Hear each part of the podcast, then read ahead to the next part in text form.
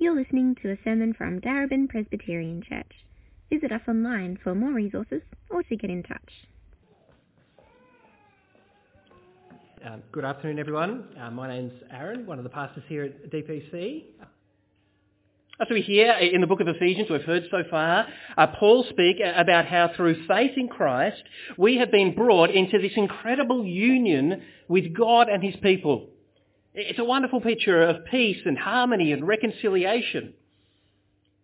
And yet, if you've been a part of a church for a while, you know it's not quite as perfect as that. Are you conscious perhaps of certain cliques within the community? Maybe you know that this person's avoiding that person. There's tensions. And maybe sometimes there's even division. Right? It can be really hard to live out our faith together, to maintain the unity that we already have with one another in Christ. Again, we read in Ephesians uh, about, we saw in the second half of chapter 2, uh, how Paul says that Christ's death on the cross has put to death hostility in, in, uh, amongst different people. Those who were once far apart have been brought near to one another. They're actually able to forgive one another and be at peace with one another. And of course that does happen often. And yet at other times when someone has hurt you or disappointed you so much, when you feel like they've let you down, not just once but many times, it's not that easy to forgive. It's not that easy to live at peace with other people. It can be hard to live together as Christians. Again, we read, uh, we've read in the book of Ephesians so far that one of the, the wonderful graces that God has given us through faith in Christ is to be adopted into God's family. We are those, as we've sung already this afternoon, who know the love of God, our Heavenly Father, uh, but also uh, are at least supposed to know the love of a family, brothers and sisters in Christ. And often we do know that love. And yet sometimes it's really hard to keep loving one another. Again, when someone sinned against you, when there's been a miscommunication, when someone's made a, a, dismissive comment that they haven't given a second thought to, but it's cut you really deep. And it just seems easier to distance yourself from others, even to disconnect from them altogether. It can be really, really hard to live together as Christians. And Paul, the Apostle Paul, who wrote this letter to the church in Ephesus, knows just that. He knows that it's really hard to live out our faith together as Christians. In fact, Paul knows that it's so hard, it's something we cannot do by ourselves.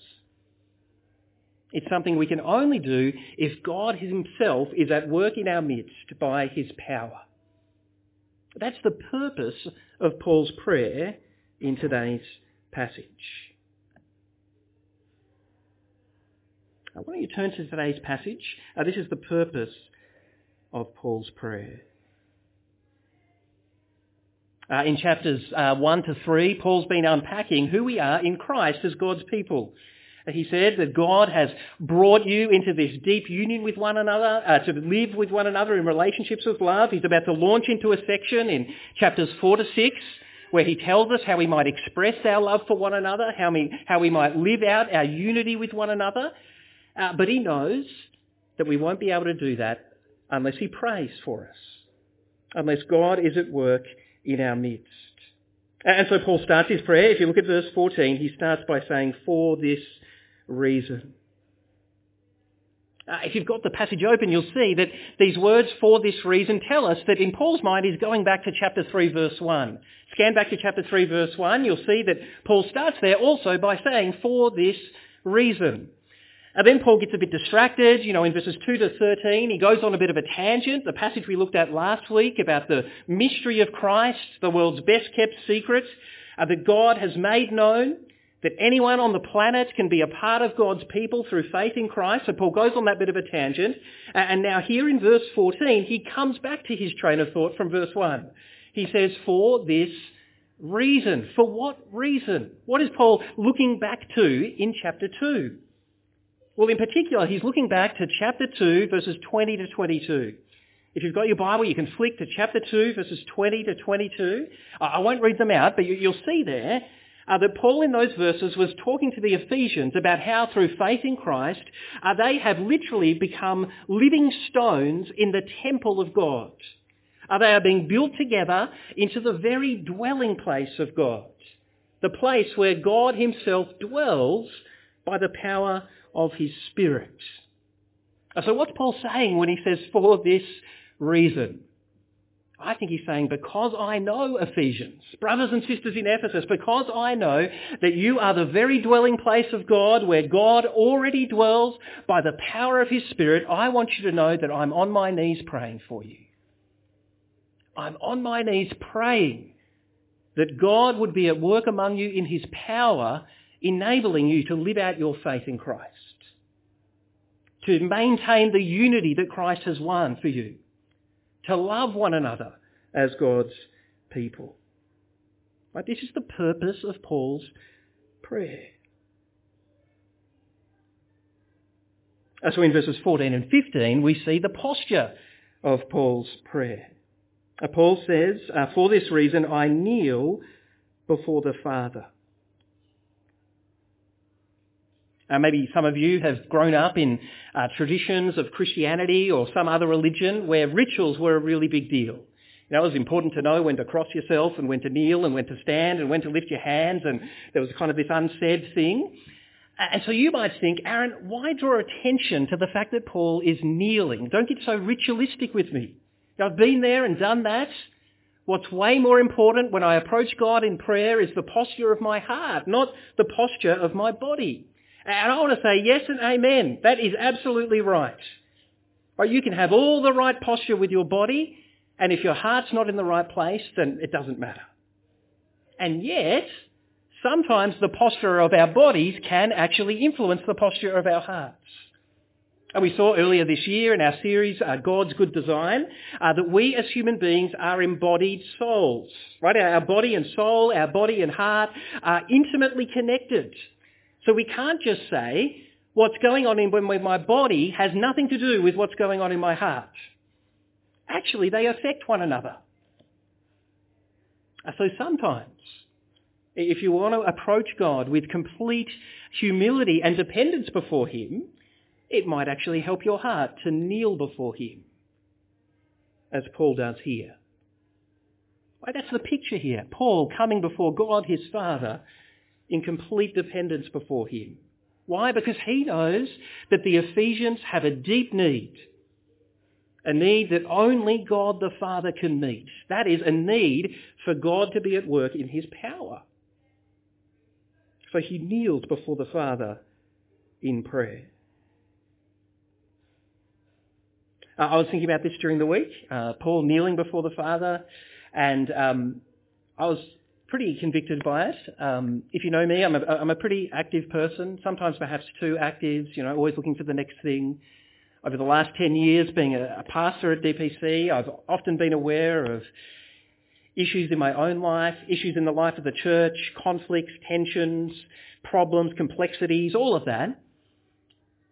And often my response has been to be on my feet trying to sort it all out myself. Trying to fix everything have all the answers, you know? So I was a bit challenged this week. My, often my response has not been to fall to my knees before God my Father and say, Father, I just can't work it out. Like I, I, I just don't have the answers. I've tried to solve this problem, and no matter how hard I try, I actually seem to make it worse, not better. Think this is important for us to remember in general, but perhaps even in particular tonight uh, and in the coming weeks where we've got some tricky stuff to work through as a church, some financial challenges that we'll talk about at a congregational meeting tonight. I think it's important for us to remember that it's spiritually healthy for us to be on our knees together as a church before our Father, admitting that none of us by ourselves have all the answers. We've got some wonderful servants uh, and amongst the elders and amongst the board. Uh, they've been working together. But the session and board together don't have all the answers. But our Heavenly Father's not confused. And so we fall to our knees before him in humble dependence on him. And it's fitting to fall to our knees before God our Father, uh, because notice how Paul describes him in verse 15. Uh, he is the Father from whom every family in heaven and on earth derives its name. Uh, there's some different takes on what exactly Paul means by this. I think Paul's saying uh, that God, our Heavenly Father, uh, is the giver of life to every living being. Uh, so spiritual beings in heaven uh, and human beings on earth, God our Father gives life to all of them. He is the originator of all life.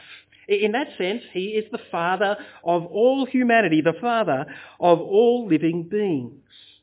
So isn't it appropriate that we come before him acknowledging our dependence upon him? Acknowledging that he gave us life, that he sustains our life, and that every breath we take is a gift from him. Right? That is a picture of complete and humble dependence before God. That is the posture of Paul's prayer, humble dependence before God his Father. In verses 16 to 19, we see the actual petitions of Paul's prayer. What is it that he's asking God his Father for? There are four petitions. The first in verses, uh, is in verses 16 and 17. Paul asks uh, God to strengthen the Ephesians with power in their inner being uh, by the power of Christ's Spirit. So notice in verse 16, Paul says, I pray that out of his glorious riches, glorious riches, you remember last week we dwelt a little bit on chapter 3 verse 8? Paul said that in coming to faith in Christ, we have come to the person who has boundless spiritual riches. Incomprehensible, unlimited, boundaryless spiritual riches. These are found in Christ. Here uh, we see that Paul says God our Father has glorious riches What's the point? The point is that uh, our triune God, Father, Son and Spirit have no shortage of resources to meet any prayer that we might bring to them. Notice verse 21. We'll come back to verse 21 uh, in a, a few weeks' time at some point. But Paul says, out of his glorious riches, God our Father uh, can do uh, can uh, answer our prayers uh, even more than any of us could ask or imagine. Oh, I can imagine some pretty amazing things for the work of the gospel in this part of Melbourne. We must never ever think that God our Father is somehow short of resources, that we could ask him for something that he wouldn't have the goods to deliver on. I'm not saying he will deliver on all of them. He's sovereign. He knows what is best. But he has glorious riches. The problem is not that he's short on resources. And so Paul says, I pray that out of his glorious riches, uh, our Father might strengthen you with power uh, through his Spirit in your inner being, uh, so that Christ might dwell in your hearts through faith. Uh, that last sentence is, is one of the sentences that confused me during the week, so that Christ might dwell in your hearts through faith. Uh, Paul's writing to Christians, right? Like, if, I mean, my understanding is that if you're a Christian, Christ already dwells in your hearts through faith. So what, does Paul mean? I'm pretty sure his theology hasn't gone wonky. Uh, what does he mean by saying, so that Christ might dwell in your hearts uh, by faith? Uh, well, first of all, uh, as I was confused by this and reading up on it during the week, I think actually Paul didn't say so that Christ might dwell in you. He may have actually said as Christ dwells in your hearts by faith. Because the words there could be translated as as rather than so that. So rather than saying, I'm praying this so that the result is that Christ dwells in your heart by faith. Paul's actually saying, I'm praying this, uh, and this is the same thing, as the same as this. Uh, so the two verses uh, are actually in parallel. If you take a look again at verses 16 and 17, uh, you'll see that your inner being in verse 16 is a kind of parallel to your hearts in verse 17. Uh, the Spirit strengthening you in verse 16 is parallel to Christ dwelling in your hearts in verse 17. So Paul, rather than one being the result of the other, uh, both parts of the prayer uh, are actually kind of saying the same thing from different perspectives. What does Paul mean when he says, I pray that, my, uh, that Christ might strengthen you, or God might strengthen you with power? I found it helpful that the word strengthen can also mean fortified. Uh, my boys really love, uh, you know, building forts. Even indeed, Ada uh, doesn't mind building a fort either out of Lego or Duplo. If uh, you know, Felix is a bit younger, so he's on the Duplo brick still. I was fascinated with forts as a kid. What's a fort? It's a strong and powerful building. Something that's kind of impregnable. Something that can't be knocked around by the storms of life. What's Paul praying for the Ephesians? He's praying that in the midst of their weakness and brokenness and all their frailties, that they would know the fortifying power of Christ's Spirit in their inner beings.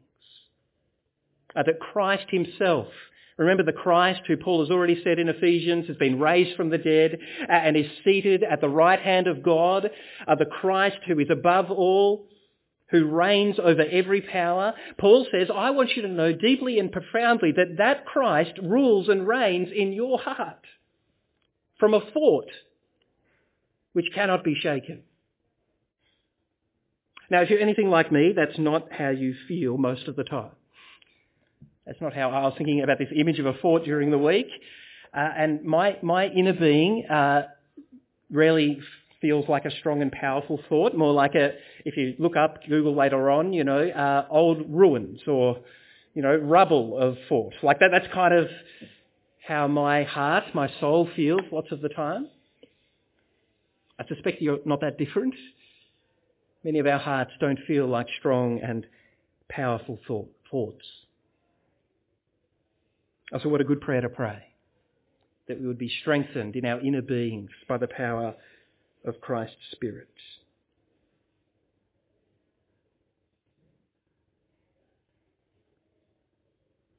Uh, then the second of Paul's prayers in verse 17, he prays uh, that the Ephesian Christians might be rooted and established in love. Uh, remember when Jesus was asked to kind of summarize what does it mean to live as God's people? What's the essence of the Christian life? He said it's about loving God and loving others. Right? Love is kind of key to the Christian life.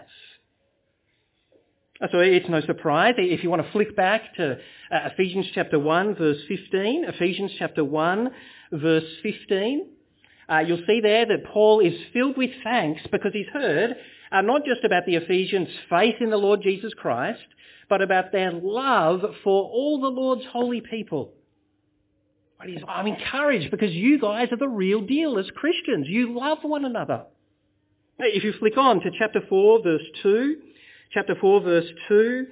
Uh, Paul there, you'll see, is going to urge the uh, Ephesian Christians uh, to bear with one another in love. Uh, to be patient one another, with one another so they can maintain their relationships of love. Uh, and if you scan down, if you're in chapter 4, you'll see in verses 15 and 16 uh, that Paul says, speak the truth in love to one another uh, so that you might build one another up in love. There's this big emphasis on strengthening relationships of love, loving community in the body of Christ. And if you flick over to chapter 5, chapter 5 verse 1, uh, you'll see that the Paul calls the Ephesian Christians together uh, as God's dearly loved children to imitate their Heavenly Father, to walk in the way of love. Right? This is the call of the Christian life for us to be committed to loving one another. Uh, Paul knew that he needed to pray this for the Ephesians. Uh, maybe as a church they're having a honeymoon period, I don't know, where loving relationships are going well, but he knew there'd be times where it was hard. Just as there are times when it's hard for us to keep committing to loving one another. It's easy to love someone when they've never disappointed you or failed you or sinned against you or hurt you in any way. But when relationships get complicated, we need God to be at work in our hearts by the power of his Spirit so that we can forgive one another, so we can have the boldness to confess our sins to one another, so that we can seek to be at peace with one another and be strengthened, be rooted and established in love. Notice those uh, kind of imageries that Paul's using. Uh, some plants have shallow roots, so the first sign of trouble, they're uprooted. Paul says your relationships of love must have deep roots so that when challenges come, they'll be able to withstand it. Or establish. That's a picture of construction, isn't it? Firm foundations deep foundations. Now, this is what Paul prays for the Ephesians, and it's what we need to be praying for us. On our knees before God our Father, saying, God, some relationships are strained. That happens. There's disappointment sometimes. But Father, please root us and establish us in love. That people might say, that's a group of Jesus' disciples, for they love one another. A third Paul prays in verses 18 and 19 uh, that the Ephesians uh, might experience the fullness of Christ's love. Notice verse 18. Uh, Paul says, I pray that you may have power together with all the Lord's holy people uh, to grasp how wide and long and high and deep is the love of Christ uh, and to know this love that surpasses knowledge. So Paul prays first that by God's power we would be able to keep loving one another. And now he prays that by God's power we would know the fullness, we would experience the fullness of Christ's love. I say experience because, you know, you see the words know in that verse and grasp in that verse. They're, not just about kind of ticking an intellectual box, like reading a Bible verse that says Christ loved you and going, okay, I know Christ loves me. Uh, Paul's saying, Paul's talking about grasping something so deeply and comprehensively that it becomes a part of your personal experience. And that you personally have known and experienced the love of Christ in all its fullness, in all its dimensions. Of course, there's a certain irony in these verses. You see in verses, uh, verse 19 uh, that Paul says the love of Christ surpasses knowledge. So on the one hand, Paul's saying, I pray that you know this love all the more in all its fullness. And on the other hand, he's saying, don't expect to know it in all its fullness because it's incomprehensible. It's boundless. It's limitless. You, will never know it in its fullness, but you ought to pray that you would know the love of Christ more in all its dimensions. Now, some people say the, the dimensions of Christ's love here, you know, the height, the width, the length, and so on, uh, they're just a bit of rhetoric, a rhetorical flourish on Paul's part. You know, he's getting a bit carried away in the spirit, and there's nothing kind of deeper maybe to, to read into it. And I think there's kind of like some truth to that, like Paul is a, a good writer and so on. But I do think in the context of, of, Ephesians, there's maybe a little bit more that we could learn about the love of Christ. Uh, um, following here, uh, you could read up later on. Uh, this is not kind of original ideas on my part. Uh, a guy named John Stott, if you've uh, heard of him, he wrote a, a, commentary on the book of Ephesians, and he made this observation. I just found it really helpful. I'm not quoting John Stott exactly, but the gist of what he said uh, was that Paul wants us to know that the love of Christ is wide enough what's Paul been saying in the book of Ephesians? He's been saying the love of Christ is not just for the Jewish people. The love of Christ is for people of every nation. It's all-encompassing, all-inclusive. There's no one excluded from the love of Christ. He wants us to know that deeply and profoundly. The love of Christ is wide enough to know the width of Christ's love. And he wants us to know the length of Christ's love. Think about Ephesians so far. Paul's been painting on a canvas of eternity. In Ephesians chapter 1 verse 4, uh, he said, the love of Christ began before the creation of the world, when God the Father chose you in Christ to be his. And, in Ephesians chapter 1 verse 14, he talks about the final redemption of God's people and uh, us as God's children going to enjoy our glorious inheritance, the new heavens and new earth. And the love of Christ is long enough to last through all of that. Christ will not grow tired of loving his people. He loved them before the creation of the world and he will love them forever. The love of Christ is long enough, Paul says. And the love of Christ is deep enough. Ephesians chapter 2, verses 1 to 3. Remember, Paul said uh, that we were dead, spiritually dead in our transgressions and sins. But the love of Christ was deep enough to reach down into the depths of the grave and give us new life. As I might say, you, you've got no idea how deeply my life is messed up. I'm way far, way too far away from God. No, the love of Christ is deep enough. You might be in a big hole, but his love can get you out.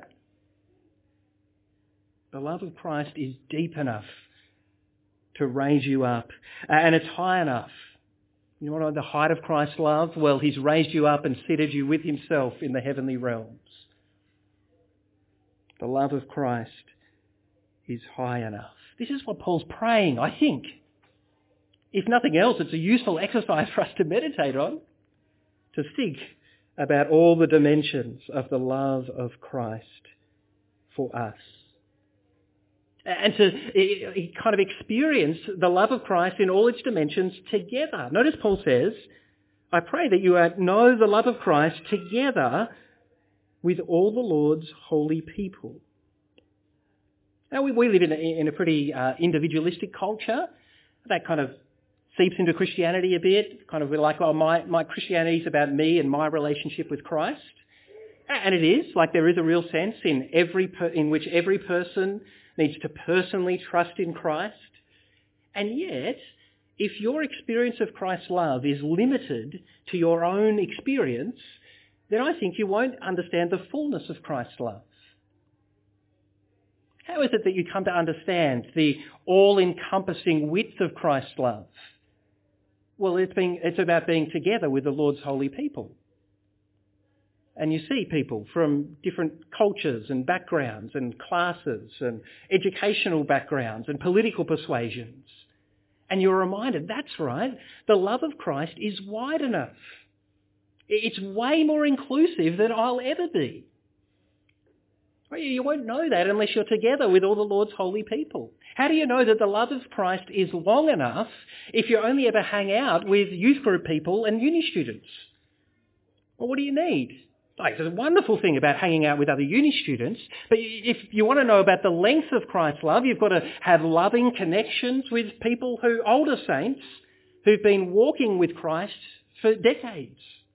And they can testify about the loving faithfulness of Christ over a longer period of time. And so you get a sense, okay, Christ remains faithful in his love and faithfulness to his people. So, so Paul prays that the Ephesians might experience the fullness of Christ's love together. A fourth, at the end of verse 19, Paul prays uh, that the Ephesians uh, might be filled up to the fullness of God's glory. Notice it's another kind of slightly confusing phrase. Paul says, I pray uh, that you may be filled uh, to the measure of all the fullness of God. One of those phrases, I don't know if you're like me, but you're reading the Bible, there's some stuff that you understand, and there's other stuff that you don't understand, like this uh, kind of sentence, and you just go, yeah, yeah, let's move on. Right? Uh, filled up to all the measure of the fullness of God. Uh, some of you, uh, if you're familiar with other parts of the New Testament, that language of the fullness of God uh, might ring a bell. Uh, so uh, Ephesians and the book of Colossians often kind of go together. Uh, and in Colossians chapter 1, verse 19, it might be a bit harder to flick to, but you can write it down. Colossians chapter 1, verse 19, Paul says that God was pleased to have all his fullness dwell in Christ. So God, it sort of delighted God the Father, uh, it pleased God the Father to have the fullness of his glory, his perfection, his beauty, his power, his majesty, the fullness of his glory to dwell in and to be seen in Christ, his Son. The fullness of God is found in Christ, God's Son. So what's our relationship to Christ, God's Son, in whom is found all the fullness of God? Well, flick back to chapter, uh, Ephesians chapter 1, verse 23. Ephesians chapter 1, verse 23. Paul's uh, explaining how we as the body of Christ are deeply connected with Christ our head who is ascended into heaven uh, and Christ who is the fullness of God. Uh, and he says in chapter 1 verse 23, uh, Christ, uh, that we sort of are connected with the fullness of Christ who fills everything in every way. So there's a real sense in which as Christians, by the power of God's Spirit, we are already connected with Christ, the one in whom is all the fullness of God's glory. Yet we know we're not like Christ in all his glory. Not yet, right? And so what does Paul uh, say in chapter 4, verse 13? I'm sorry if this is boring to you, but this is me trying to join the dots during the week. Chapter 4, verse 13. Uh, Paul says in chapter 4 verse 13 that the goal of kind of Christian growth and maturity is to what? It's to attain to the full measure of the fullness of Christ. Uh, so what's Paul praying in chapter 3 verse 19? I think he's praying uh, along the lines of, by the power of God's Spirit, you Christians in Ephesus are already connected with the one who displays the fullness of God's glory. And what Paul wants to happen is that they would be filled up with the glory of Christ, the glory of God, uh, that they might radiate his glory in the world all the more. And that they would grow and mature and become more and more like Christ as his people. Four petitions that Paul prays. Now I wonder if you notice the overall pattern of Paul's prayer. Uh, I'm going to summarize the, the pattern, the kind of shape of Paul's prayer uh, as a kind of insatiable desire to go deeper with knowing Christ. I think there's a theme of Paul's life in Philippians chapter 3. Uh, he says, I want to know Christ. That's his heart, and that's what's going on here. He has an insatiable desire to go deeper with knowing Christ. I remember in chapter 1 verse 3, Paul said uh, that in Christ, God our Father has already given us every spiritual blessing. God's given it all. He's held nothing back in Christ Jesus. And in chapter 3 verse 8, I mentioned it before, in Christ, God has given us boundless spiritual riches. There's a sense in which you could say, what's the point in praying because God's already given us everything? But that's not Paul's prayer. He's saying his prayer is, yes, God has given you everything already, but you just don't know it deeply enough. His heart is to know Christ and all the blessings and riches that are found in him all the more. Uh, so if you think about the, the prayers that Paul prays in this passage, Paul knows, he's got his Christian theology sorted out. He knows that by faith in Christ, Christ already dwells in our hearts by the power of his Spirit. But he also knows that we don't experience the power of Christ in its fullness. We're often not fortified by the power of Christ. We don't always have a sense that Christ rules and reigns in our hearts. So he prays that we might know the power of Christ all the more. And likewise, Paul knows uh, that in Christ we've already been united with one another in relationships of love. He knows that. He knows that we're children of God, brothers and sisters in Christ. But he prays that our relationships would be strengthened all the more, would be rooted and established in love, that they would go deeper. He knows that through faith in Christ, we've come to some sort of understanding that we are loved by Christ. But he's hungry for us to know that more, to know the love of Christ in its fullness. He knows that we're the dwelling place of God. Chapter 2, verses 20 to 22. He knows that God dwells among us by the power of his Spirit. In that sense, just as God's glory dwelt in the temple, his, God, his glory dwells among us. Uh, but Paul prays that we would be filled up with God's glory so that we would radiate God's glory all the more in this world. Right? The pattern of Paul's prayer is an insatiable desire to go deeper with Christ. And I think this is what uh, the heart of what we need to do when we come into troubles in the Christian life and community. When it's hard for us to live together as Christians, to go back to where I started. We, I'd love it if we would fall on our knees together and say, Christ, we want to go deeper with you. If you picture the boundless riches that are offered to us in Christ, I, I don't want to be a person and I don't want us to be a church that's kind of dipping our toe in the water of the ocean of blessings that God's given us in Christ. Well, let's be a church that dives right in, and that's eager to explore together the incredible riches that we have in Christ. I think if we do that, uh, we would be strengthened by Christ's power uh, in our inner beings. And we would be rooted and established in our love for one another. We would know Christ's love in all its fullness. And we would radiate, and put on display God's glory in his world. Uh, let's pray. Our gracious Heavenly Father, we thank you for uh, Paul's prayer uh, for the Ephesians and what we can learn about it for ourselves. Oh, our Father, I pray that I pray that uh, some here, all of us here, might have heard you speak to us, uh, at least in some way, through your word. I pray that you would stir up in us, by the power of your Spirit, a desire to go deeper with Christ your Son, a reminder of who we are as your people. Uh, please, Father, bind us together in love and unity, uh, that we might display the glory of Jesus your Son, in whose name we pray. Amen.